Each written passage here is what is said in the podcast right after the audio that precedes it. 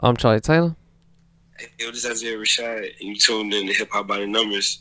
I'm saying having the Oh, privilege for to be fuck's here. It's all up. sake. Hey, yo, this is Isaiah Rashad. you tuned in. Wow.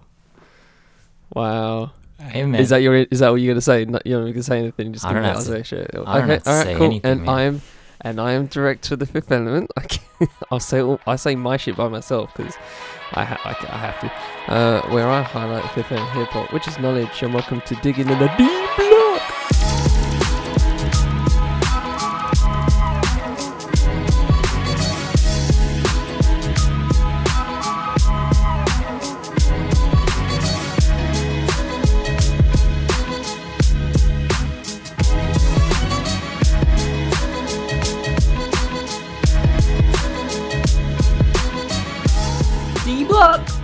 I was. I can't do the the the Jadakiss. I'm not gonna try it this week. Oh, you don't. You don't want to go for a second round. Okay. No, no, no. learned, learned your lesson from last week. eh? Yeah. Yeah, the, the struggle, the struggles of the struggles of it. Can't. Just some people blessed with it, some people aren't. No. Hi Ben, how's your week been? Or how, what have you been listening this week? The week's I had been a joke there, but I was just gonna get rid of it. Okay, okay. The week's been uh, the week's been pretty shitty, but uh, I got into a couple of projects: Boldy James and Alchemist, Bo Jackson. If there's a category for rappers sounding unbelievable over production without drums, then Boldy is peerless. Because and the thing is, like when you do that lyrically, you have no choice but to be on point because there's nowhere to hide. And I actually think it's a, a huge reason why he is at the level he is now. Uh, you know, he's 39 years old and he's starting to have a bit of a commercial uptick because uh, this album actually was in the top 15 of iTunes in the US. So people were buying this record. And um, not to say that they don't buy Boldy's other work, but he's not an artist you would associate with commercial success. I don't think he's charted on the, the Billboard 200, but he's having this kind of late career or like mid career renaissance, which he deserves. And I think it comes about from the fact that most of the beats he rapped on in the last couple of years have been really sparse and open plan, and he just has to drop incredible bars, and he just does, man. This project is amazing. I think photographic memory should be studied in schools. Like Earl, Earl is just like ah, he's just on another. He keeps ascending. I I don't understand how he does it. It's so intricate that that lyrical display. All the features on here I think are great. Benny sounds amazing. Uh, Rock Marciano, Stove Gods, uh, Currency, Freddie Gibbs. Like listen to that Earl sweatshirt that's an all-time list if everyone's bringing their A game, and they really did. I, I don't necessarily think this was Alchemist's best work. Um, I think it was a little disjointed in that. I think uh, it kind of went, you know, I don't know, I don't know. It, it didn't really have that immersive feel. I still think the beats are great. You know, I, I don't think Alchemist ever has a bad project. I don't think he even has a mid project, but um, yeah, I thought Flight Risk was probably the best beat, but I really enjoyed that project as I, I expected to. I, I really don't think Boldy James is one of those artists you, you're just gonna like his music. If you like his music, he's so consistent. He doesn't drop bad projects or mid projects, uh, and that brings me to Benny the Butcher, uh, Pyrex Picasso. The sample on Flood the Block is wild. It's some song by this artist called Svika Pick, but I swear I've heard that sample before, but it's the first time that that song's ever been sampled that I could find, which is, I don't know what's going on there, but that was such a, maybe it's just the way that they used the sample was amazing. And this is a great EP, you know. Um, he gave it a little bit of shine to the, the people around him. El Camino, Rick Hyde are on a couple of tracks here. It's it's good. It's it's solid. It's different types of production. Iron Curtain, that's a weird beat, but I think Benny does really well.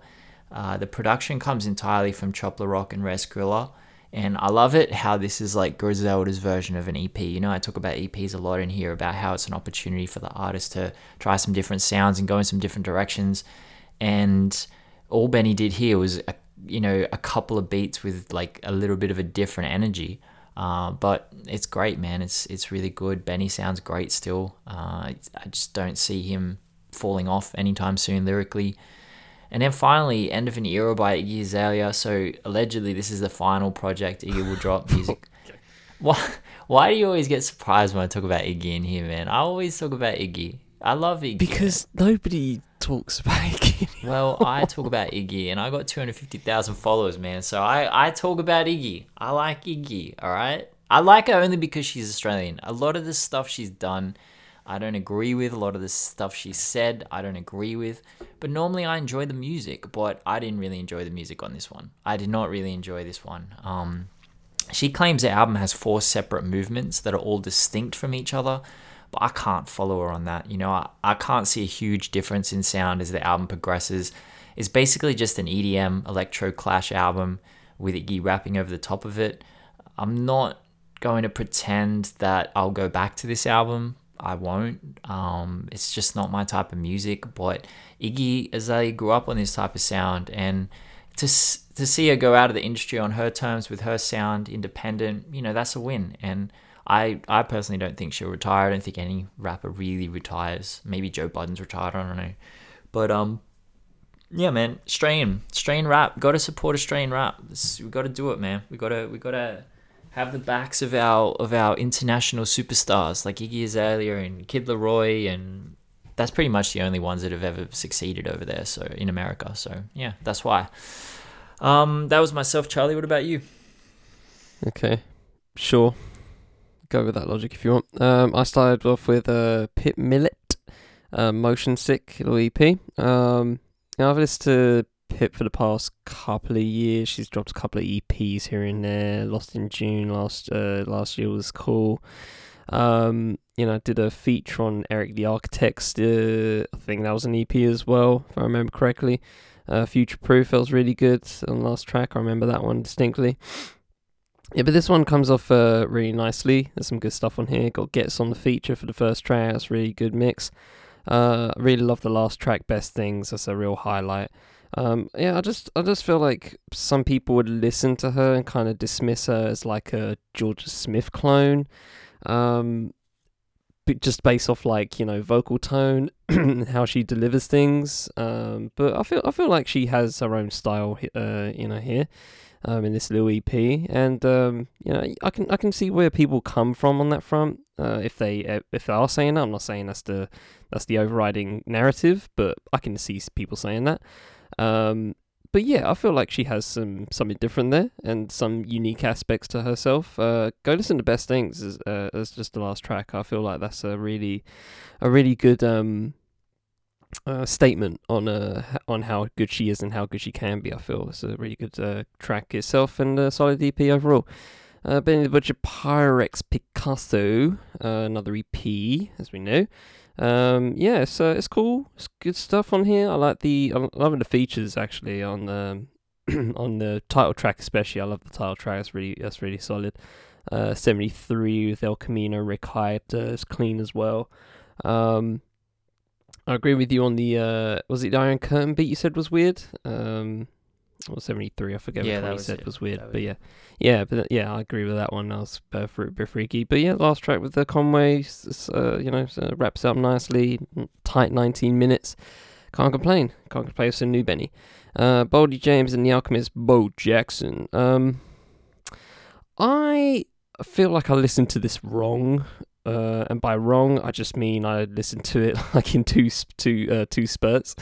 Um, so I feel like I didn't really give it the best chance, uh, the best chance I could have given it. Um, to me, I wasn't really that. It, it kind of blended into the background for me. Uh, it's probably just the the lack of drums that you were talking about. Obviously, that can uh that can really just make it very easy to for someone to just put this on the background completely tune out and uh, along with Boldy's voice and just delivery and how he you know delivers that monotone thing, it doesn't help.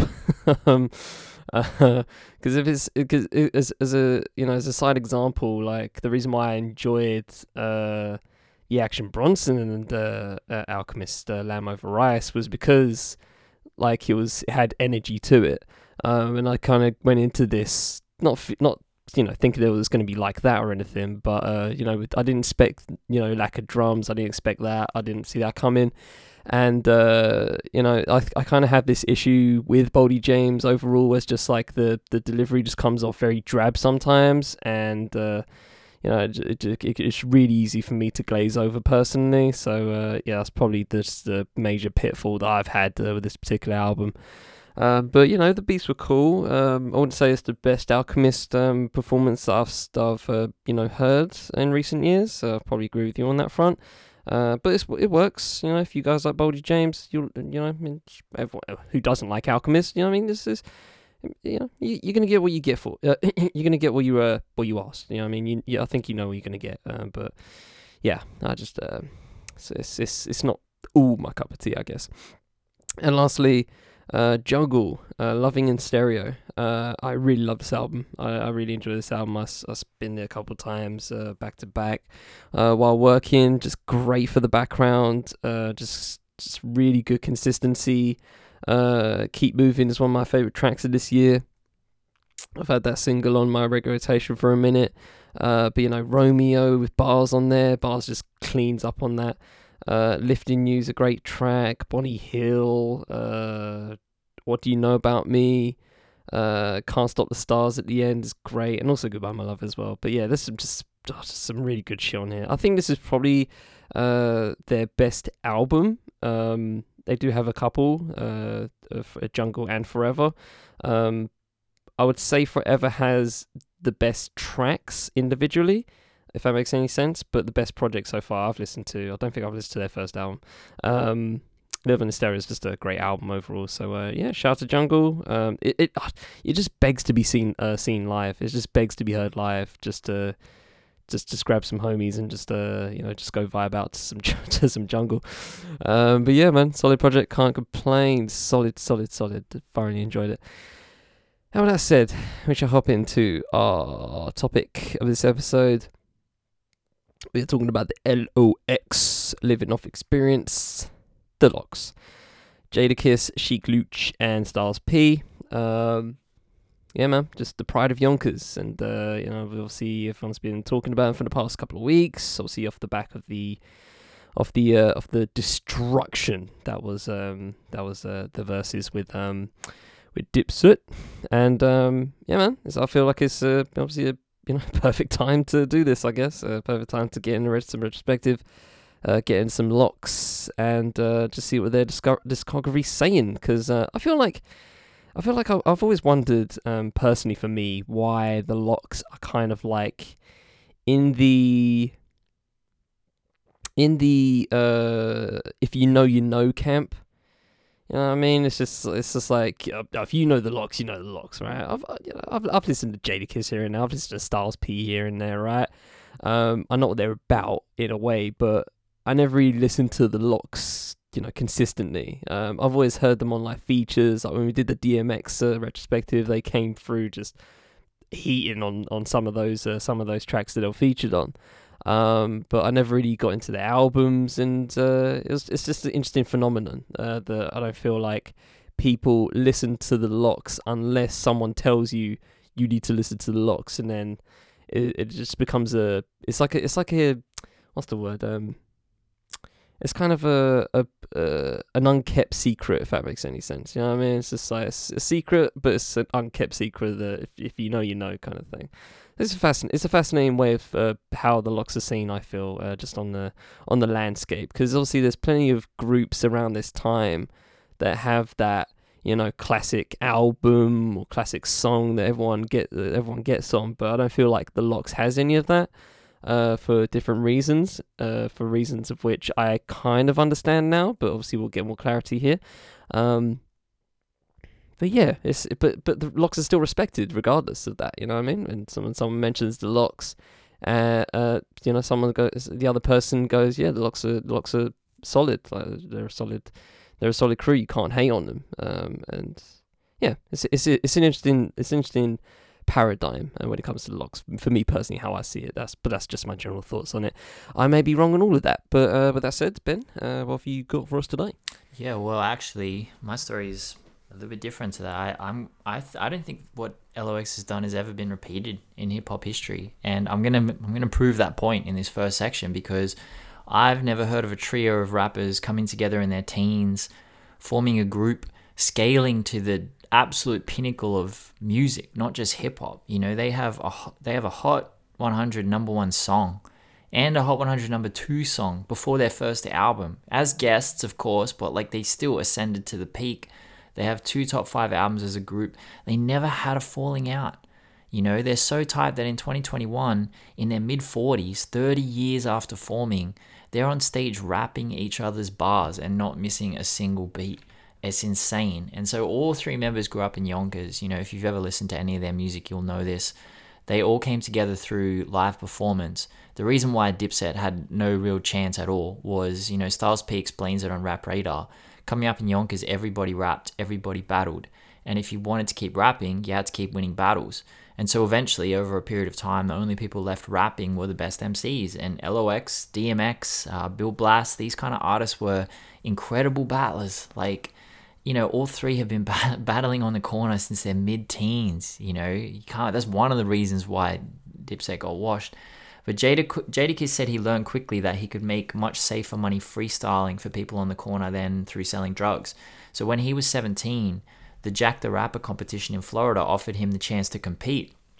And he went down there, and it was actually where he met D and Y of Ruff Ryders, who were just a management company at the time. So naturally, uh, they started well, they started managing him, and naturally, he's put him in the orbit of DMX.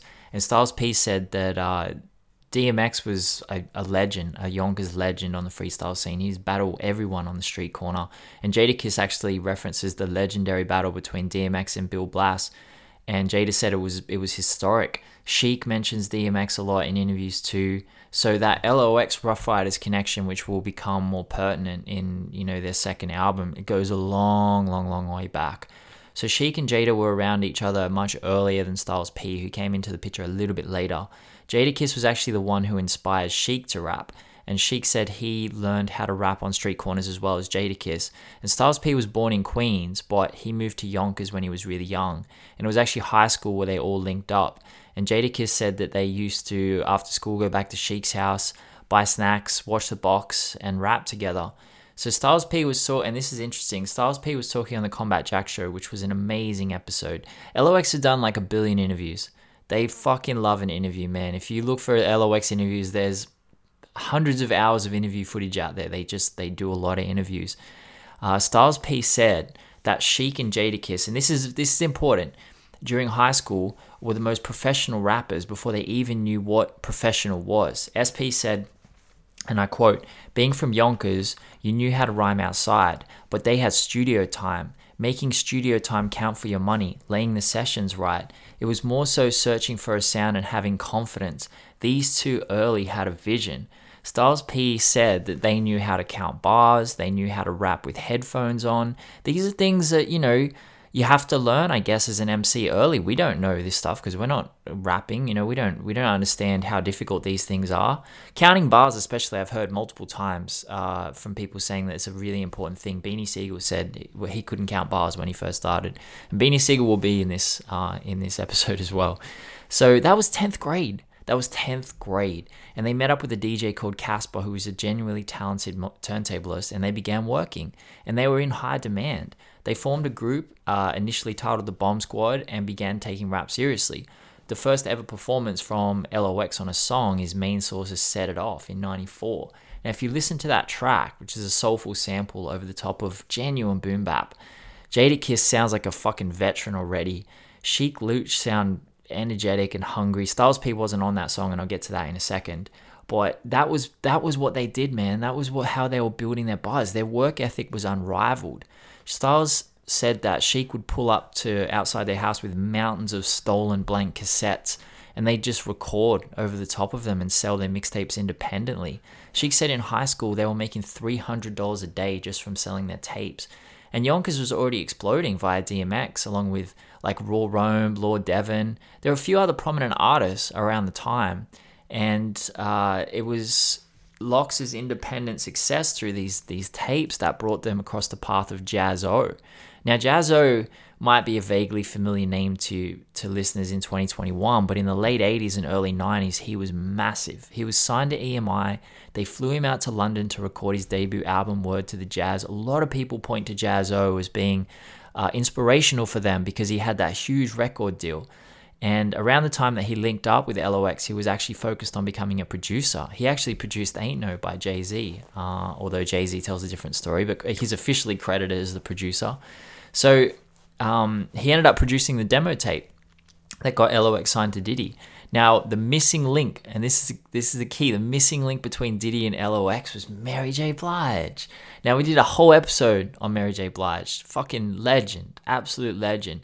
Styles P said he knew Mary his whole life, and he told Drink Champs, everyone from Yonkers at the time, to get on, you had to go hard, not just here, everywhere. You had to rep the town when you step out of the town. It was our man Bop who went to school with us. He had the demo and he gave it to Mary. So that's the direct quote. Now, remember that Diddy, uh, from that episode, Diddy had just broken out of Uptown and taken Mary with him at the time to create Bad Boy Records. Now, the first meeting LOX took with Bad Boy, it was actually Sheek and Jadakiss as a two man group. So let that sink in for a second. They didn't go to that meeting as a trio. And remember on that Main Source joint, it was just Sheek and Jada. So it was Diddy who actually told them that Styles P was part of their group because Jada and Sheek were just intending to sign Styles P underneath them as D Block. But it was Diddy who said Styles P is the third member of their group. And they were also going by the Warlocks at the time.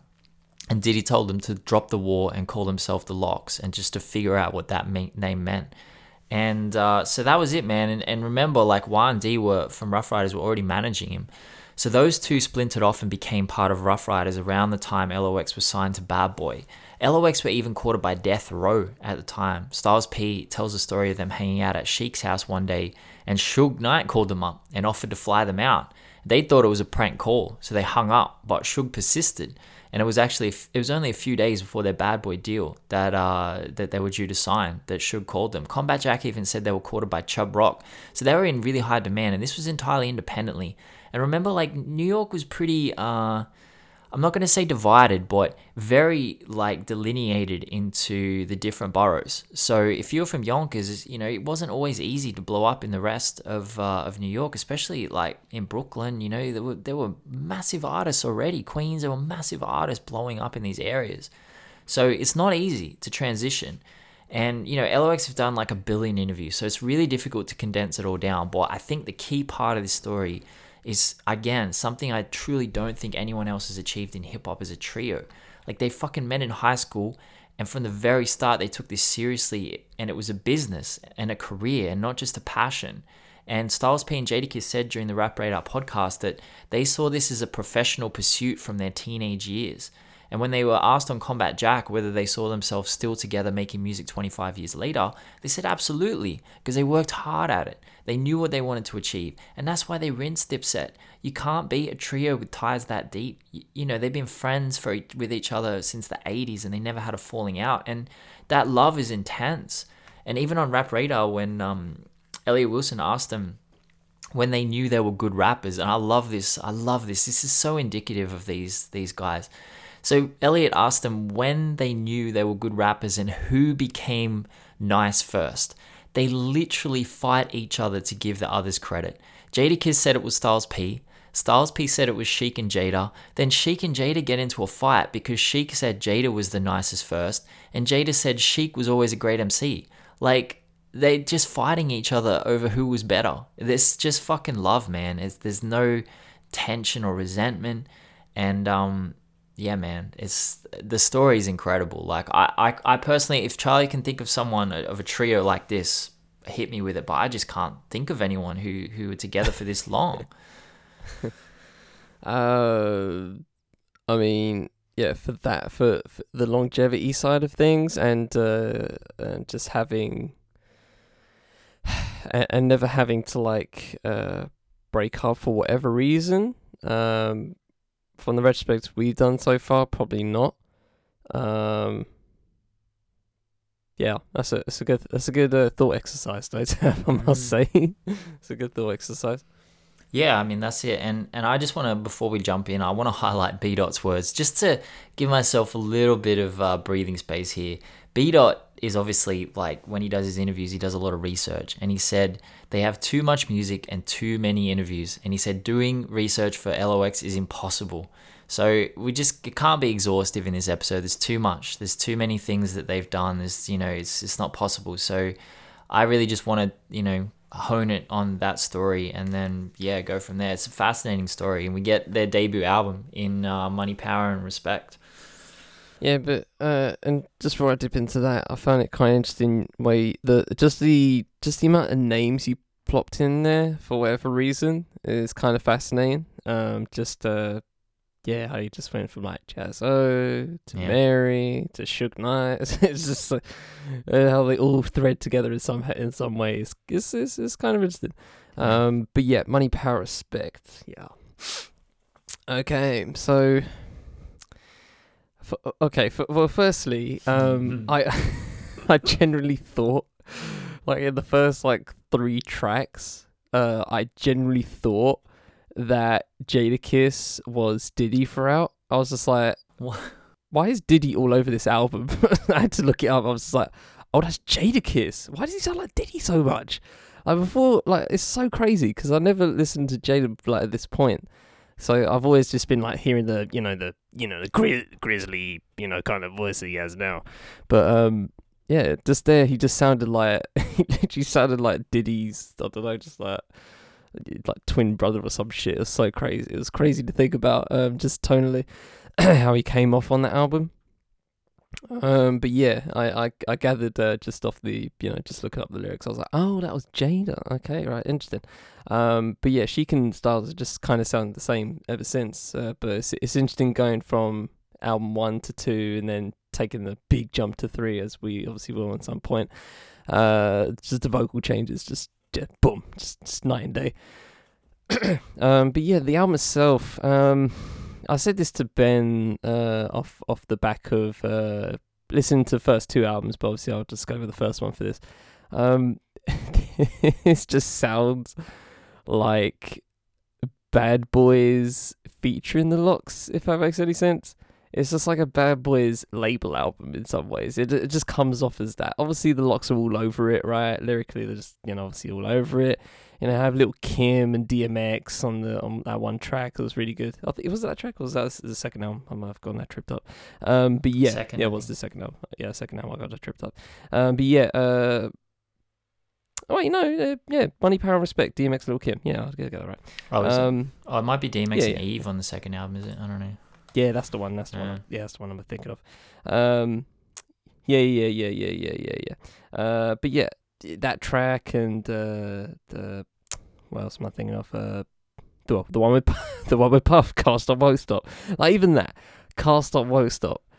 That's literally just that's literally Diddy's fucking mantra for life. Why is it in a LOX album? You know what I mean? It just comes off just when you when you listen to it without any context, it just comes off as a Bad Boys album. Like the production just just screams Bad Boys to me.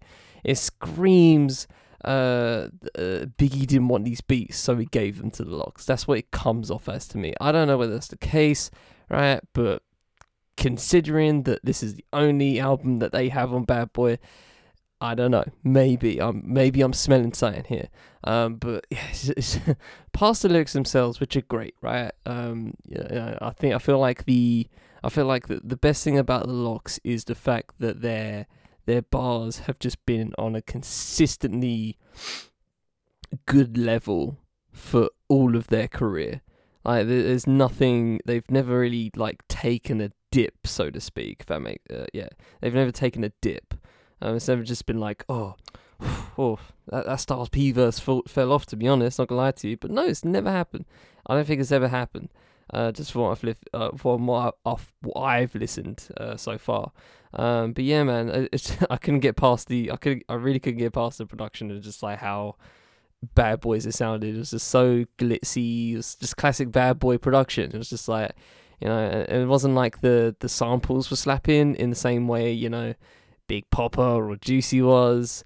Um, they were just okay. You know I mean? They just seemed very B tier beats to me. Um, so yeah, uh, past that, it's a solid album, I guess. But uh, yeah, I feel like the production is a bit of a letdown. Yeah, yeah. I mean, I'll talk about that in a second. Well, uh, just a bit of backstory to the album. So they were signed in the mid '90s, but obviously they didn't get a debut album till '98. Now, Elliott Wilson asked what they were doing in the interim, and they just said that they were building their buzz. And LOX are nothing if they're not meticulous. You know, you watch the verses and you can see the thought and the time and energy they put into that performance. And if they're going to drop their debut album on Bad Boy, they wanted everything to line up. So they began with the single Well, Well, Well, which popped up on DJ Clue's 96 tape Show Me the Money. And it was actually through Clue tapes that they ingratiated themselves with the larger New York market. Back to back, next level, Well, Well, Well. Uh, they popped up next to DMX, next to Mary, and it kind of made their signing uh, a bit of a no brainer. Styles P actually said this he said, Nothing can affect our mixtape run. We supplied material for, for DJs for years. We did the most distributing to mixtape DJs more than anybody you could possibly name. So they did a lot. They did a lot of work prior to this uh, this debut record. Um, and uh, Sheek told Rap Radar he said this a catalog is what helps you tour. People just want that one hit and then you fade away. And um, that was it, man. That energy and that drive was really crucial. Jadakiss actually said in the year 2000, after they were signed, they were they were expected to just sit on the shelf and kind of wait things to happen. You know, wait for schedules to be drawn up, release dates to be made. But instead, they went out and they sought out these DJs to build their fan base rather than sitting in the studio wait, waiting for features and producers to show up. Um, so yeah, I mean, LOX and Puff ended up having a massive falling out, and it was over the sound of this record.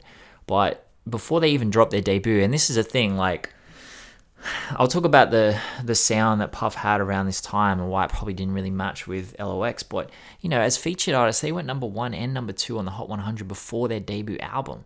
That's so massive. You know, that's such a big thing. Like we look at those numbers now and they're just statistics, but back then, imagine that. You know, these guys are from like rappers from Yonkers just trying to make it in New York, and all of a sudden they've made it across the whole country. Like that's a massive, massive shot in the arm. Like it's huge. And all about the Benjamins and Honey, like these were these were songs that, that still people talk about to this day. And uh, they were obviously on one of the most commercially successful albums of all time, No Way Out, in '97 and this heavily influenced the sound of their debut record. You know, Puff is a fascinating producer because he struck gold by marketing Biggie as this gritty but glamorous rapper, right? And he did it via the boppy R&B type instrumentals. He tried to do it so many other times with other rappers, man, and it just didn't work. He was great with R&B artists, but it worked commercially, but it and it charted, but you know, was it quality?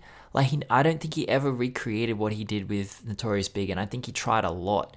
And yeah, I mean that's that's the thing. Like during No Way Out, LOX said they had a lot of fun, and it was their first time really traveling. You know, despite their disagreements with Puff in 2016 on Rap Radar, they were incredibly positive, saying that they loved Diddy, and it was really only the publishing issues. And once that was sorted, they saw that time of their lives much clearer. And this filters onto the album. You know, LOX charting number three is amazing. Platinum is amazing year end Billboard 200 chart position of 127. Of all the pop, rock, hip hop albums of 1998, LOX had the 127th highest selling. Like, that's good. That's really, really good. It's amazing. Uh, the title track went number 17 on the Hot 100. I think it's a really up and down record in hindsight, and I think it's super dated. The songs that stick are their legendary storytelling songs. Get This Money, The Heist Part 1, Yep. Women from Eastwick, uh, Everybody Wanna Rap, you know, if they dropped an album full of those, it would be a classic. The poppier numbers, mm. they just wash over me in an instant, man. And mm. I, I, they're not. I'm not going back to them. Um, I think the best image I can give for this record, and this, I love this from Styles P. He said on Rap Radar. He said of the Diddy era, he said we were going to those white parties with Tim's on, and that's what it is, man.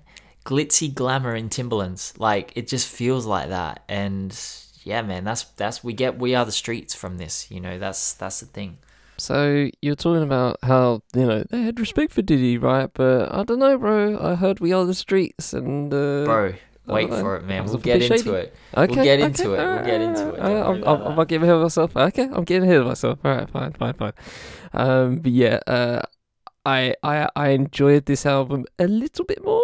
Um, but again, it comes off as fucking a Ruff Ryders album featuring the LOX is is so weird to me. It's so weird. Like how the uh, uh, this is some this is actually something I actually will credit the LOX on the fact that they have two albums by two on, two labels that literally sound like if I talk if if you ask me uh, what does what does Bad Boy sound like? What's the quintessential Bad Boys, or what's quintessential uh, uh, uh, Ruff Ryders? I will literally just point you to these two albums. Just give these a listen, like just just the production, just give them a listen because yeah, it's just like obviously Swizz is all over this. You know, you do have a Premier on Recognize, which is great. Love that track, uh, and also uh, Timbaland on or Die, bitch, um, which uh I don't know, man. I feel, I, uh, uh, uh, there's something about Timbaland, man. I, I just can't. Oh no, Ever not since, we did Timbo that Missy well. episode, every, every, ever since we did that Missy episode, I've just been, I've just been thinking about Timbo differently. Just, it's just, just me, just me. Um, just a personal point. But yeah, uh, apart from that, uh, most of it is uh, Swizzy uh, on the beats, and um, it's obvious. It's, it's, it's very obvious uh, on that front. Uh, but again, uh, there's some great lyrics on here all throughout. Uh, I did mention We Are the Streets, uh, Scream LOX, just uh, screams needed to be sung, uh, need to be seen live. One of those tracks, definitely. uh, Recognize, I enjoyed. Uh, actually, you know what? Since I made probably from like Breathe Easy to Recognize, it was really that was a really good stretch. Uh, Can I Live? I think is a good one as well, if I remember correctly. Just look at the lyrics of that. Um, yeah, yeah, yeah, yeah, that's good as well. Um, so yeah, there's some good stuff on here. Uh, I just get disappointed a bit by just the, just the, uh, just a I don't know, f- fly by night, run of the mill Swizz Beatz productions. Just like, oh, good, great, that's cool. Uh, but yeah, you know, Eve's cool on here. I like Eve, love me, love me some Eve. She's cool on here. Uh, on a couple of tracks, uh, feature wise, yes, uh, Drag-On as well. Always nice to hear a classic Drag-On. Um, but yeah, it's okay. It's cool. It's, uh, I, I feel I, I personally take this over uh, over Money Power Respect. Uh, just just by a hair, you know, a little bit of a margin. Um, but yeah, that production's a bit uh, yeah, a bit fly by night. Okay, I'm I'm gonna disagree a little bit. Like I think, um, obviously, I felt like the Ruff Ryders sound aligned a lot more with them. Um, and then we'll talk Yeah. about we'll talk about like that that that fracturing with Bad Boy because it like it, was. I mean that's fair. That's fair. If it's it's personal preference, of course. But like LOX would not impress with the sound and direction of of the first album. You know, and uh, Jadakiss told Hip Hop DX that uh, their first experience with Diddy walking in the room, changing their name, and walking back out. Um, Jada said at the time he was like MJ in his prime, so everything he said was golden. You know, he said we were young whippersnappers coming from Yonkers. We didn't know a lot about marketing, and I feel that. You know, I feel like Puff kind of pulled them into his ecosystem, and as you said, exactly as you said, that's a, what a Bad Boy album sounds like. And this movement that happened afterwards when LOX wanted to get out of their deal was epic. So the group, the management, the fans, they all felt like LOX was selling out and too entrenched in that Diddy aesthetic.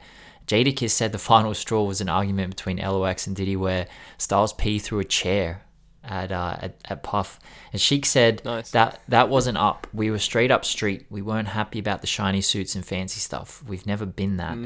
And you know, this is one of the most legendary battles in hip hop history. Like you, you've heard of Suge Knight strong arming people into signing agreements. LOX went at Diddy and they won. You know, they began with their Free the LOX campaign, which became a movement. T-shirts being printed, they had a huge groundswell of support, and eventually Diddy released them, but he did keep 50% of their publishing. And then we'll talk about that after this record. But this move was epic. Styles P said they changed the game, uh, and even if uh, you know Styles P did, said he, he he thought that the the chair incident was really fucking stupid, he said it worked. So they went back to Ruff Ryders, who were originally their management, as I said earlier, in the early 90s, and they were doing DMX justice. They were doing DMX justice. Uh, LOX actually said that a lot of DMX's material on those first two albums were just verses that they'd been hearing on the street corner for the last decade. So it's like it wasn't a polished product, you know. It wasn't like the the LOX Bad Boy record. It was it was that street corner grittiness that they were bringing out. Swizz was bringing out, and um, Styles P actually said in the year 2000, he said, "We said let the LOX go, they let us go, and we went back home." And that was nice, man. That was a nice thing, and it did feel like they were much more at home on this record Swizz has 10 production credits. DJ Premier has one. Timbo has one. Uh, they only dropped one one single from the album. It went uh, the album went number five on the Billboard 200. And Styles P, I think, said it really well. He said, "We're still underground, even though we've kind of made it. We're trying to pave the way for the underground." And I think they were. I think that's why it's so essential that they left Bad Boy to really make sure they had creative control over their product. I actually think this album is amazing. You know, Fuck You is a fucking wild start. It just does not let up. Breathe Easy, Wild Out, very hype, Recognize, Scream LOX. It's a classic album in every sense of the word to me. Like, I love it. The energy, the viciousness of their lyrics and delivery, the power, the preciseness. They're the perfect three man weave. You know, Sheek hypes it up. Jadakiss delivers like the real dark lyrics. Styles P is calm but menacing. And the venom, mm-hmm. the venom on this record. And I think, you know, the way Swizz laces them with production that's really listenable but aggressive is great. And yeah, it gets a bit repetitive. I'm not going to lie. You know, Swizz Beatz beats in that era. Uh, they could get a bit com- uh, repetitive on, on on one album, but it's not a long album. It's not the longest album. The first album was way way longer, way too long. The first album was just ridiculously long. Yep. And um, you know, it, it had that like that Mobb Deep '95 energy, that Onyx energy, that MOP energy, and I really do think having DMX drop three albums prior to this and all of them running up numbers was really helpful because it lit the path and showed the vision for what an artist in this lane could do commercially. They weren't shut out of the charts. They didn't have to compromise sound or content to succeed. And you know, that was their last album for 16 years. We get a couple of EPs and a mixtape, but essentially LOX dipped and pursued their solo careers. Um, it was, you know, I'll, I'll get into that. Like, do you, is there anything you want to say before we jump into that interim? Um, well, no, I was literally going to tee you up and ask, like, so with all that said, with the US Billboard number five and all this stuff, like, it seems like a good place to keep the keep the train running. So, Mhm. Ben, why did it take sixteen years? It was fascinating. Like it's basically their solo careers, you know. And LOX were, I, I, I think what happened was they were planning to drop more product, but firstly they wanted to get out of their publishing deal with Diddy. Now I'll talk about uh, first their their beef with Beanie Sigel because I don't think you can talk about LOX without Beanie Sigel Roc-A-Fella State Property. Um, Star, so Styles P dissed Jay Z on Reservoir Dogs in '98. Uh, we spoke about that on the Jay Z podcast. Beanie Sigel was on that song. Roc-A-Fella and LOX engaged in a beef that evolved over time and f- it morphed from a Jadakiss versus Beanie beef into a genuine crew dispute. Now, Styles P said one day he was outside Hit Factory looking for trouble with Beanie Sigel. On the phone, trying to set something up. Jadakiss said this. He said, I've got two mad times with that. I was shedding a tear. I wanted to go to Hot 97 with the Tree Pound one day. Flex was just letting them go up there and air us out. It was like, how can he do that? Something got into me. Just go down there with the 357 and do something stupid. But they talked me out of it. Like it's it got really fucking intense, man. And Jadakiss was laughing while he was telling our story, but you could tell it was pretty intense. And um so that was like massive. That was such a massive beef between those two, and it just fizzled in the end. You know, it got really intense, but it did fizzle. They they actually met up with each other in uh, Puerto Rico, I think it was. Let me find that story here. So um, what happened was uh, Sheek said that he actually met Beanie Sigel in Puerto Rico one day when 50 Cent was performing, and they actually saw Freeway. And Styles P said that they came up with a plan A, a plan B, and a plan C. And I'll let Styles P tell it. He says, First one was we were going to fuck Freeway up right there because we are in the same hotel and he was Dolo and he didn't see us yet. Then we was like, you know what? Let's chop it up. Before that, we had a few incidents with Freeway, but somebody was going to get shot. Something stupid was going to happen. So let's figure it out. And so they did, you know. And then they had a beef with Benzino. That was massive. Uh, that was like a massive fucking actual all in brawl at a, a concert in Boston. Uh, so that apparently Styles P was friends with Benzino, and uh, there was a massive disagreement between the two crews. And Styles P was talking to Benzino in this hallway with both crews behind them. And someone threw, Jadakiss said someone threw a package of ketchup from the Rough Riders side and it hit Benzino's side and it was on. And Sheek, Sheek said, Sheek said he was in the dressing room drinking and he opened the door, right? And Styles P was there with blood all over his face, screaming, oh I love it. Like, So then Jadakiss said, right? Jadakiss said Benzino's All crew. the ketchup. yeah, over ketchup, man. No, it was there was other shit going on, but the ketchup was the straw that broke the I camel's just love the ketchup bit. I just, I just, yeah, the ketchup bit is just absolutely hilarious. So it was massive, man. It was like LOX Yeah. were like at the pinnacle still, you know, when they weren't dropping music. And then of course we get the uh, the explosion of the, the Diddy beef. So in 2005 on Hot 97, it went crazy. They were both on the show. Uh, Diddy called in, and Diddy started off by criticizing them for their campaign. This is 2005, remember? So this is seven years after Money, Power, and Respect. Um, so Diddy calls them in, and uh, he tells them that uh, if they want something, they need to go see him directly. Now, if you watch the verses against Dipset, you will know you cannot beat Jadakiss. You can't talk over the top of Jadakiss. He will not be silenced. Like it just happened over and over. Jadakiss controls those conversations. So after Jadakiss lets Diddy go on for about 90 seconds, he starts refuting everything Diddy is saying. Jadakiss makes the very good point. We can't handle it any other way than lawyers. So don't get on the radio and act like a tough guy. You're acting tough.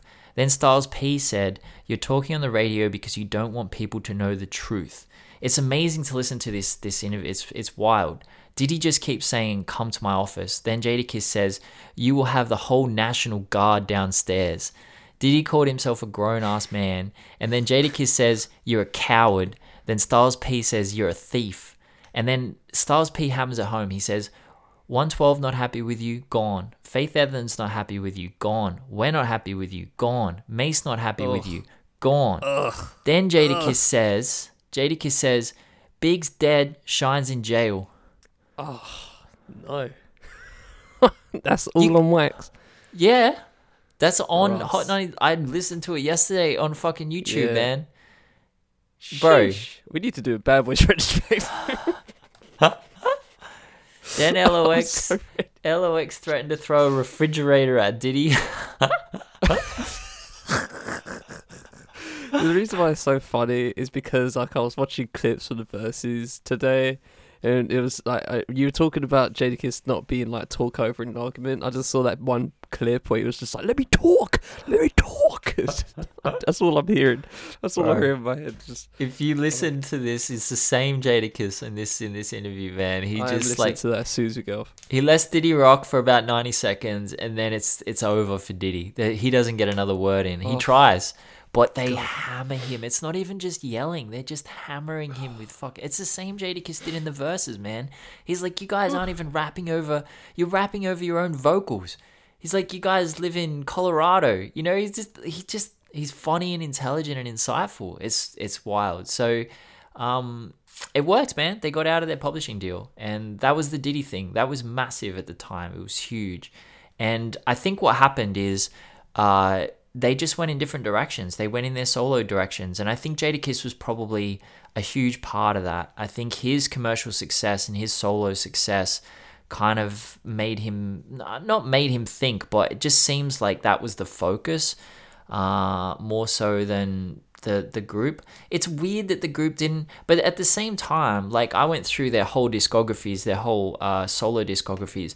There's like three albums that of all of from all of them that don't have one of the members on the the solo album. So they were always putting out product together.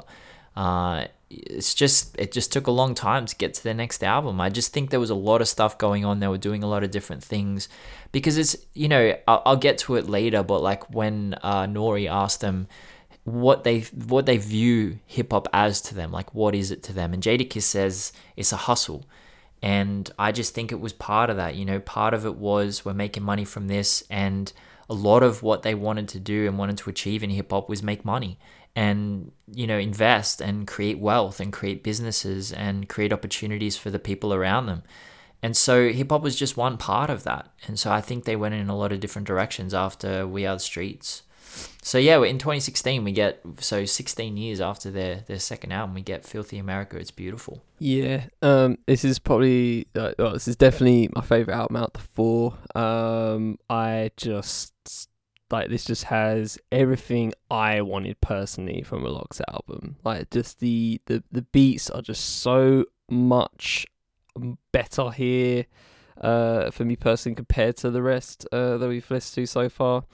Uh, I and I love the concept as well. Like uh, on on you you really get these um, you really get this on like streaming sites, but they do have like commentary uh like you know just like one or two minutes of talk of them talking about you know specific tracks on the album and i i thought to myself that'd be quite cool to have so i'll just um i i, I was going to utilize that and i put the commentary before every track that it was that they were talking about and it just added to it Yeah. um to, Yeah. to it, it just added to the experience for me like uh of of why they were talking uh, why they were talking about Filth- why Filthy America was called Filthy America, uh, talking about the agreement and why they got Fetty Wap and Dice Pain on there, da da da da, uh, stupid questions, uh, Omen, just everything here just knocks so nicely, but there was no need to put Khaled on the last track. There was no need. There was no need for that. Oh, I was so pissed off when that came on. I was just like, oh, for fuck's sake. You were so close. You were so close. You, you, you were so fucking close. And then you went and got and did that. Like, you, you just had to do it. Had to fucking do it. So, yeah. Um, yeah, past that, I really love this album. I love the beats on here. DJ Premier Move Forward. Uh, Dame Grease on Hard Life with Mobb Deep in there. Filthy Mm. America with Pete Rock is my favorite track out of, the, out of any of these. I think. I think the title track just bangs. Uh, the family, uh, stupid question, stupid questions is mad funny actually. That's, that's, that was really funny to listen to. Omens, just a gritty start. Like it's just such a mm, spicy, just taster for you guys uh, when you get into that. It's it's just nice and spicy, nice and dark. I love it. Uh, move forward, savior, don't you cry it's just great album. I really enjoy this album. Uh, I love the consistency of it. I love the storytelling that comes out through with some of these. Uh, just uh, and yeah, man, just the commentary and just the vibe of it. The the, the essence just comes off much, uh, and in, in, in such a fascinating fashion. Like the fact that I think it it's not. It shouldn't be. It should be emphasized that you know the it's, it's taken. It's it's a sixteen year gap, but just like the the quality has just stayed right there. It's just stayed so fucking steady. That is that longevity is really really impressive. Um, and also just the group chemistry as well. Like just the, how they just knock off on each other. There was one track. there was one track. It may have been the family actually, uh, where she. Uh, I, th- I think they said in the commentary, if I remember correctly, uh, and I it was from the family that Sheek dropped a ver- Sheek dropped a verse, and then Styles heard something about family, and he basically took the whole th- took that whole concept and just made it, uh, and just put that in his verse. I'm gonna see if I can find his verse. Actually, I think I think it was the family, uh, because uh, it was just so, it, that that kind of shit was just so fascinating to me that he just uh, took one thing Sheek said and was like, you know what. I'm gonna make that the whole the whole of my verse. it was just so so, so freaking fascinating. On, let me see if I can find it. Da da da da da. Star P the fire family. I don't know. I may be looking at the wrong track, but yeah, you, you give it a talk. I'm, I'm gonna see if I can find this uh find this verse I was talking about because it was just oh so so freaking good. Yeah, man, this album is I, that's what I'm talking about. The, the the longevity and the the quality level over such a long period of time is is wild. So they said this about it.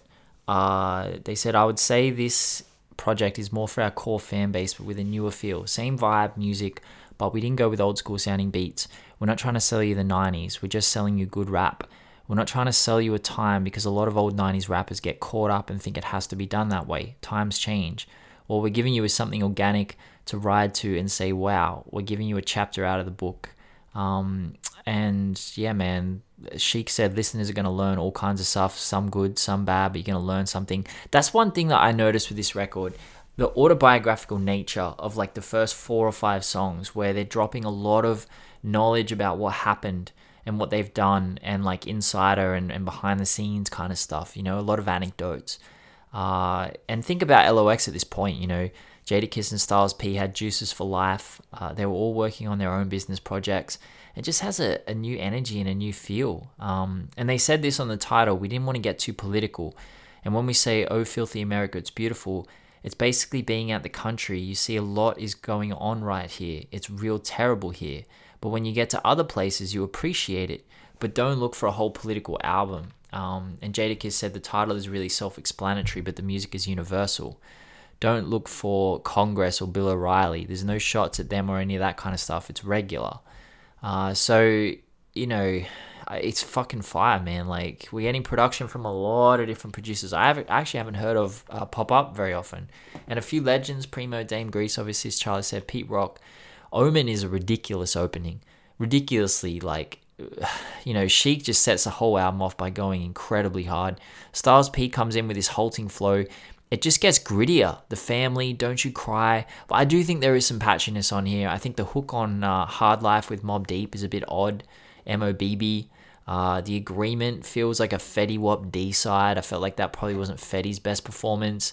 Savior, that throwback G Funk, but I didn't. Yeah, the MOBB, you know, it's like I'll talk about that when we get to their next album, just with LOX hooks. But um, yeah, yeah, man, I I think I know exactly where you go with that. yeah, yeah, and you know, uh, I I think. I think it's good. I think it's really good. It came out on Roc Nation, but I'm not sure how involved they were. I thought this album was independent. Um, but I remember when it dropped, loving Omen so much and just being hungry for new Sheek because he's never. I don't think Sheek's ever better than when he's on LOX joints. Um, and you know, it's it's a really really great project. It's I, I won't, I'm not putting it as high as We Are the Streets. I think it's probably their third best, but um, yeah, man, it's great. And then we get Living Off Experience in uh 20, 2020 that came out last year. Yeah, I don't. Did you did you talk about it? I know I didn't this yeah, but did you I, I talked about it. Yeah, I talked about it. I Yeah. remember. Yeah, I vaguely remember that. It was the family, by the way. Uh, the hook Yeah. was just uh, yeah, he got it off a saying the Sheek did, and he probably just took it and ran with it. Anyway, um, yeah. So last uh, album, uh, most recent album, uh, 2020, living off experience. Yeah. Um, so I don't know whether to just guess the track that. Is it one track or several? Um, just, Several, uh, Just, give me a clue. But I mean, it's- okay, right. But it's just across their career. Like it's just a point I want to make. yeah, you know, it's yeah, pretty. yeah. Yeah. Yeah, yeah, okay. Uh, I'll I'll leave, I'll leave it, but um, yeah, uh, it, it's it's this one's spotty for me. Um, uh, I I feel uh just. I, I know you're gonna mention some hooks, um, but yeah, there are just a couple of them that just mm, just just take me out of it. Uh the the the essence of it just changes from song to song sometimes and it could it, it's a bit of it's a bit jarring.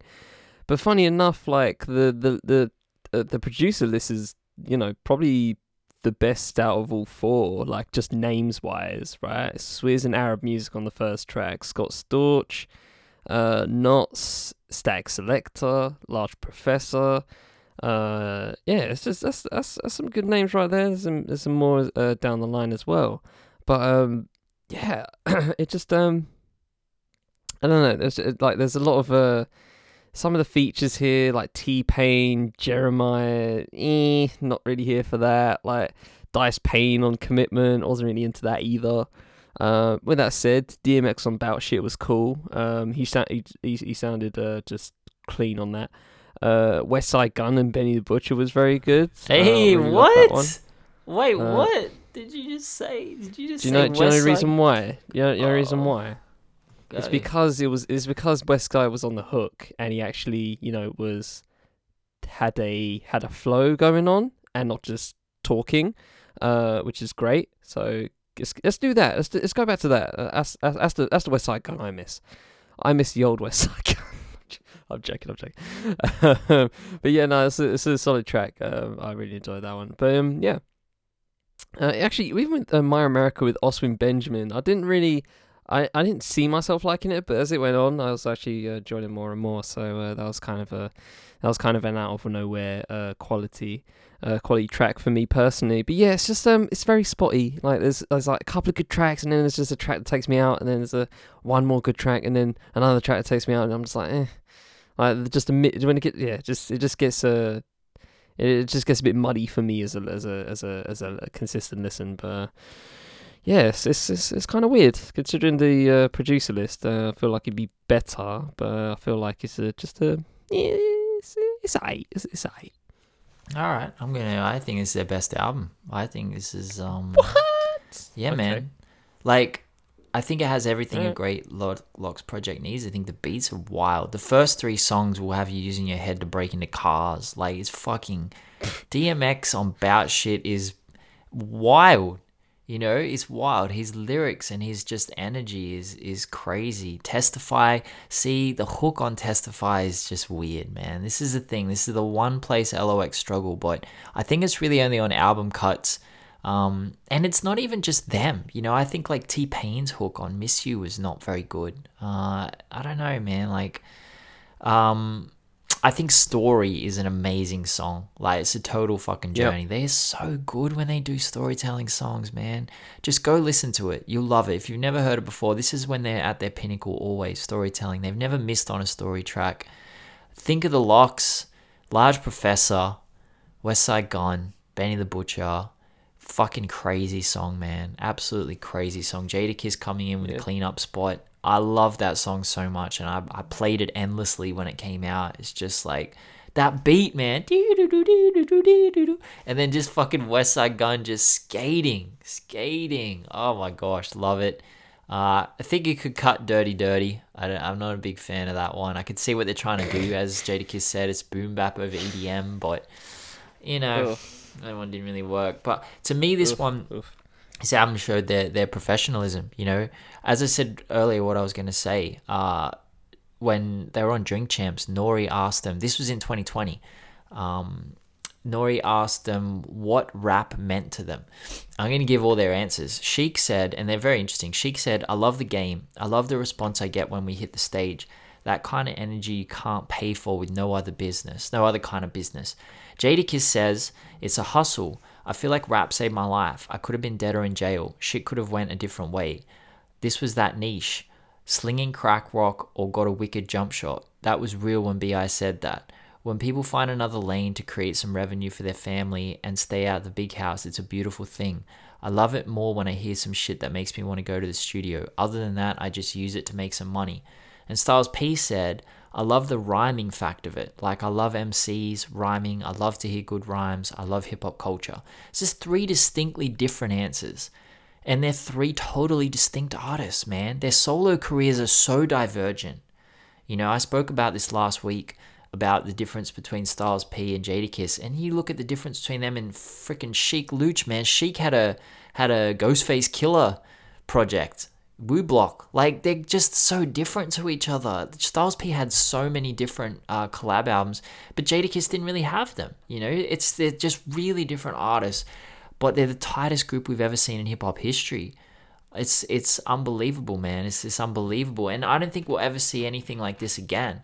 Because as a lover of rock music, there are precious few bands in this lane either, especially bands that aren't blood relatives. You know, we we like to think of bands being together for X amount of years and still touring. But bro, I mean, people point to Rolling Stones and say like they're still touring together. If you if anyone's read anything of their story, they fucking hated each other for a while. Like they were just like at each other's throats.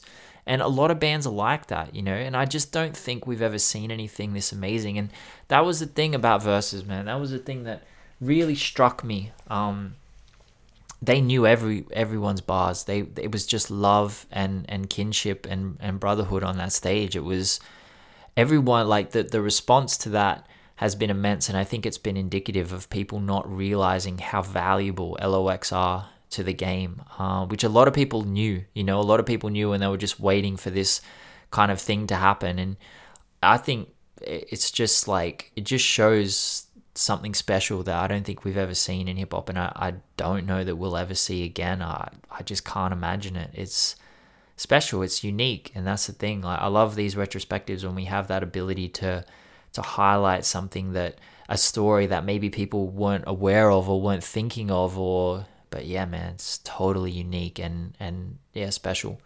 Uh, so in terms of like ans- answering your previous question, uh, your first question about like uh groups that just have just stay together no matter what kind of thing. Mm. Does does does Wu Tang count?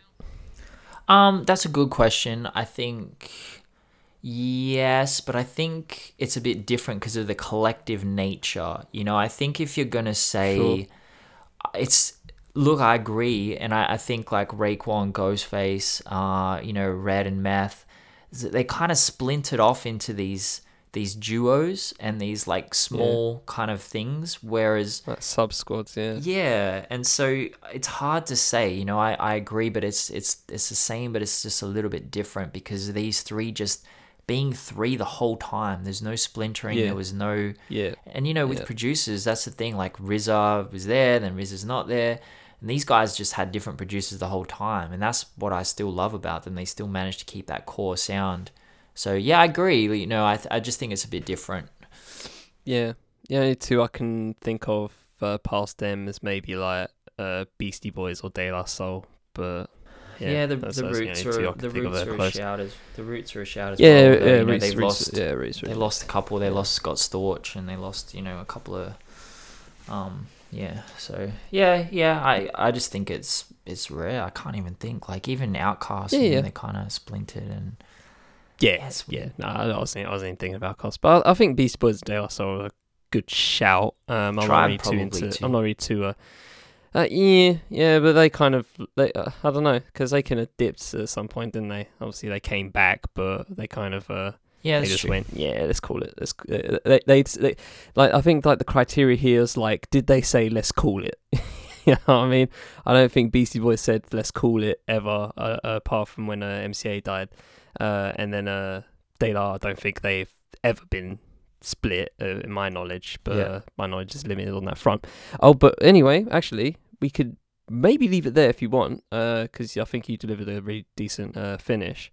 Um, couple of lighter notes to share. Well, should I do the sad ones first or the fun ones first? Uh, I'll do the sad ones. I think. Sad ones first. Okay, so uh, while we're recording, or just before we recorded last week, uh, I uh, I totally forgot to um uh talk about or just mention the death of uh, Carl E. Chucky Thompson, which is kind of uh, uh ironic since we were talking about uh Bad Boy all, this episode, and obviously he was a member of uh, the Hitmen uh, Mm. in the uh, in-house uh, Bad Boy uh, producing group, and uh, yeah, you know, just um, produce some of the best shit. I mean, I I put one mic uh, on the five E track of the day, uh, day after, and I just um I that track is just so fucking heat. Like I don't think there's anybody, um, I don't think anybody has um could have done that beat. I think like considering of the uh, the R and B nature of half of it, but then just the complete destruction going on, like when Nas just like raised his voice. "Da-da-da-da-da." Crazy. You know I mean, I feel like there's there's not many record producers at that time that could have done that uh, in that fashion. Um, so shout to Chucky Thompson, uh, R.I.P. And also a more recent one, uh, Zumbi off Mhm. um, uh, uh, of uh, Zion I, uh, uh, Bay Area has uh, died as well. And uh, yeah, just wanted to give some RIPs on that front. But uh, in a lighter note, uh, act- a lighter lighter note, um, La's getting their get, getting their shit on DSPs. They finally got their fucking Yeah, albums back. They're they're gonna be uh, hopefully dropping those uh, by the end of the year. I cannot fucking wait. No more uh listen to Free for High and Rising on YouTube. I'm fucking here for it. Like let's fucking go, boys. Let's fucking go. Hip hop took a dub this week. I love it. yeah, man. I I think that's amazing. It's about fucking time, to be honest. Like, bro the amount of people that think about that actually like just just like as existentially right zooming out like the fact that people haven't been able to listen to De La Soul apart from the album they did in 04 was it uh i forget the name of it and also obviously the recent one and then the the anonymous no the anonymous nobody um like there's you, no nobody has been li- able to listen to stakes as high or three feet high and rising uh on dsps since DSPs existed, and that's just crazy to me. that's just crazy to think about. Um, by the uh, you know all the negatives aside that we've talked about streaming before in past episodes, like it's a real opportunity for people to ju- for for people that haven't listened to De La Soul ex- extensively on my front, uh, to finally just dive the fuck in, uh, and just just because I feel like their history has and their legacy has been kind of blunted in a way. Like if you're shitting on DSPs, like you're kind of going to get left behind in some way. And I'm not saying DSPs is the height of musical archiving, but it's it's it's, it's you kind of need it in some way. Like if you want to just like because if De La went, if De La said, "Oh, we're doing a tour," um, people under the age of thirty won't be there because why? Unless their parents have put them on, then they have no reason to. Um, so I'm I'm glad that I'm I'm glad that there I'm glad that the something some deal was made on that front. Um, and yeah, man, so just a the legacy can continue, and uh, maybe one day we can uh, we'll do a retrospective on them. Uh, and uh, once once the DSPs are out, in celebration of that maybe, uh, whenever that may be, and uh, yeah, we can we can help in that recontextualizing of De La Soul because Jesus Christ, like. it's like, guys, it's literally Tribe Called Quest, De La Soul, like on that spectrum. Like it's just stupid, but people don't talk about De La in that front. They really don't, and I feel like they've they they've been like they've been put behind the eight ball in that front uh, for for a lot of years. So I'm I'm very happy for them. Question on this. Question. Sorry, I was, I've been listening to Destiny's Child recently. Okay. Oh yeah. Question. Tell me what you think about me. Yeah, go for it. Classic song. Um, Yeah, that was random, but uh, do you think that it actually plays into De La's favor a little bit that they're gonna get all this press now around their their albums coming back to streaming? Now let's yeah. let's think about this for a second. Let's say all their Yeah. albums are already on streaming. There's no reason for anyone to yeah, if you if you're in Mm-hmm. that orbit, you're gonna go back and it's gonna be there. But nothing's Mm. driving you there. There's no conversation driving you there. There's no Mm-hmm. conflict. But now that they're streaming, their albums are back on streaming, and you're a young person Yep. and you're seeing it pop Yep. all up all over your timeline, Yep. that's different to Tribe. You know, Tribe's already there. So I wonder if that plays in their favor a little bit. and tribes have ha, ha, has all the documentaries and they have a book uh, they have books about them I, I- don't know if they have those um, I'm sure probably they do but they're not as you know uh, as a required uh, required viewing and required reading as much as like the uh, Beats Rhymes and Life documentary that they uh, the um, tribe have or uh, Go Ahead in the Rain that Hanif Abdurraqib did uh, that I read that I listened to on audiobook a few a few months ago uh, before we did the tribe respect retrospective and I fucking enjoyed that shit thoroughly. Um, but yeah that, that's that's a perfect that's a perfect question uh, or just a perfect like I don't know hypothesis in some way of just like what they can do with it. Like they could they could literally just you know hop on Hot 97 hop on Sway in the morning just you know spread the fucking word. They literally can do that if they really wanted to. If they map it out properly if they get some like you know bit of a marketing thing going behind it i'm here for it. Like it, hey bro literally what we what what were we what pothole did we miss this week? Uh did, did we just swerve across this week in mere mere days before we were going to record What? Big K.R.I.T. drop in his five Oh, yeah. mixtapes Yeah, yeah. like That's like- very true. like, uh, we, we were very guys. We were very close to to talking about Big K.R.I.T. as our new weekly release because uh, Yeah. I think twelve for twelve was the one I tripped up on, and I was just like, "Is that one new?" Because I heard of the rest, but I never saw that one. But it's not called twelve for twelve. Um, it's called something else on, on the DSPs now. So I nearly was going to listen to that and talk about it on this. I was like, oh, Big K.R.I.T. dropped his all his mixtapes and an al- and a new album. Oh my gosh. So we avoided that pothole. But that's another that's the thing. See, this is the exact same thing as when um, you know, as if uh uh you know, we were talking about um who was it was talking about? Like uh you know, Wiz recently got his mixtapes like on on a on DSPs. Like, you know, all the blog era artists are be, have been trying to get their shit on DSPs. Um, you know, Joey got there very quickly. Um, and and it benefits. It really does- it benefits a lot. Um, in my in my mind, and it just you know brings back nostalgia for a lot of people being able to listen to something like uh Kush and OJ, for example. yeah, that's right. um, Yeah, that came back. Yeah, you know, so it's it's yeah, it's it's it's it's, it's great, and this is. I, I think much bigger on that front. Like, uh, you know, obviously mixtapes are one thing, but three feet high and rising and stakes is fucking high, bruv.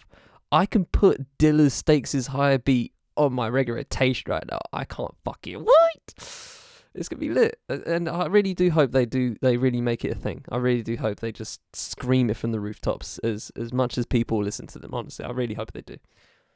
It's interesting that you mention it as musical archiving, and I feel that's like such a underrated side of uh, of streaming services because you're right, it is like an archive. Yeah, watch watch him watch him say that as a market employer. We're we're, we're archiving. Like, Yeah, but I mean, like, sure, like, I'm not, I'm, I know that they'd use it and they'd say it in a negative way, like, not in a negative way, but in a manipulative yeah, way, of they- course. they use it But like, benefit them. Yeah, yeah. yeah, but like, I, I actually think it's, it's valid. You know, I really do. I Yeah. think that, um, Objectively. when you go back on these web on uh, through these artists that we do retrospectives on and those albums aren't on streaming it's like you got to go somewhere else to find them and sure the internet catalogs everything man the internet there has only been a couple of albums that we haven't been able to find anywhere really only a couple out of probably 500 by this point you know there's like a lot of fucking albums that we've listened to for this podcast over x amount of episodes but Oh, um, do the numbers for that, please. so someday. that's a good idea actually i should maybe on the that. third, maybe on the third anniversary next year. Like, just just give, just drop us some DITD numbers. That'd be sick. Fuck. That'd be like I'd take a week off hip hop numbers and just like come up with some wild numbers. The amount of times Charlie says as it pertains to No, no, don't do that. Don't do that. Don't do that. Please, please times, do not do my speech. Please do not do my speech patterns. Please do not. times I go wow or that's incredible or that's amazing or that's wild. Like just fucking the same shit, you know. But like no, I think it's a really good point. You know, I think it's a good point. There's so many um.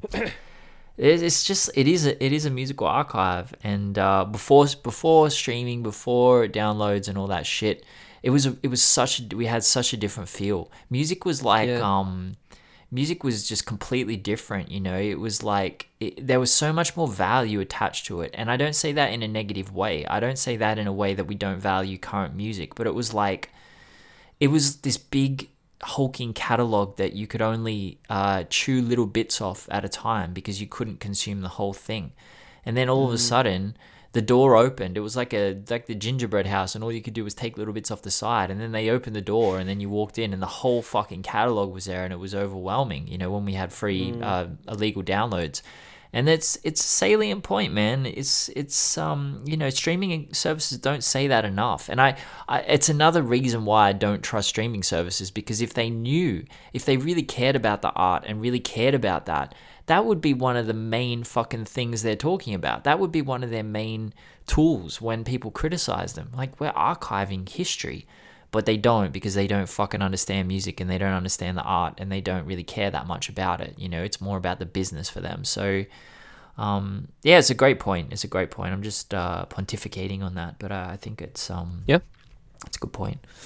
Yeah, well, you know, if um if Drake dropped um what was that first mixtape? Uh comeback season? Yeah, if uh yeah.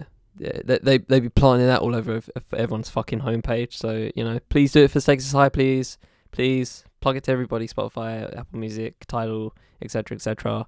De La Soul deserves it, And, uh, you tuned in with to that hip hop said- by the numbers. bro. I'm saying having the privilege to Too be here. too, It's all too early. I have not finished. You tuned in to hip hop by the numbers. I'm saying having the privilege to be here. It's all love. Hey, yo, this is- Got that shit on repeat. early. Too Ultra repeat. early. I have not Ultra finished. repeat. How dare you? How dare you? On that on that note, from the Fifth M Podcast Network, it's been digging digits. Hope you've enjoyed this episode. I'm Charlie Taylor, the Fifth Element. Hey, yo, this is Isaiah Rashad. You tuned in to hip hop by the numbers. I'm saying having the privilege to be here. It's all love. Peace. What? Are you, what are you piecing at? I ain't even done my bit yet. This dickhead.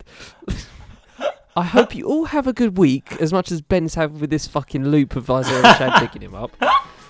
I should always try and do the same. But until the next time, take it easy, ladies and gen- gentlemen. All Fuck's peace. peace. Yeah, right? yeah, yeah. Peace, yeah.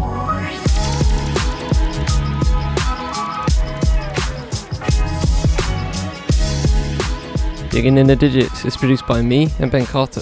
The show was edited by me. Music for the show is Piece of MIDI Games by Bonus Points. That's the Records for the ability to use. Socials for the fifth element, hip hop by numbers, bonus points, and Records will be in the full show notes wherever you're listening. This has been a fifth element podcast and production. Thanks for spending time with us. We shall see you next time. Digging in the digits.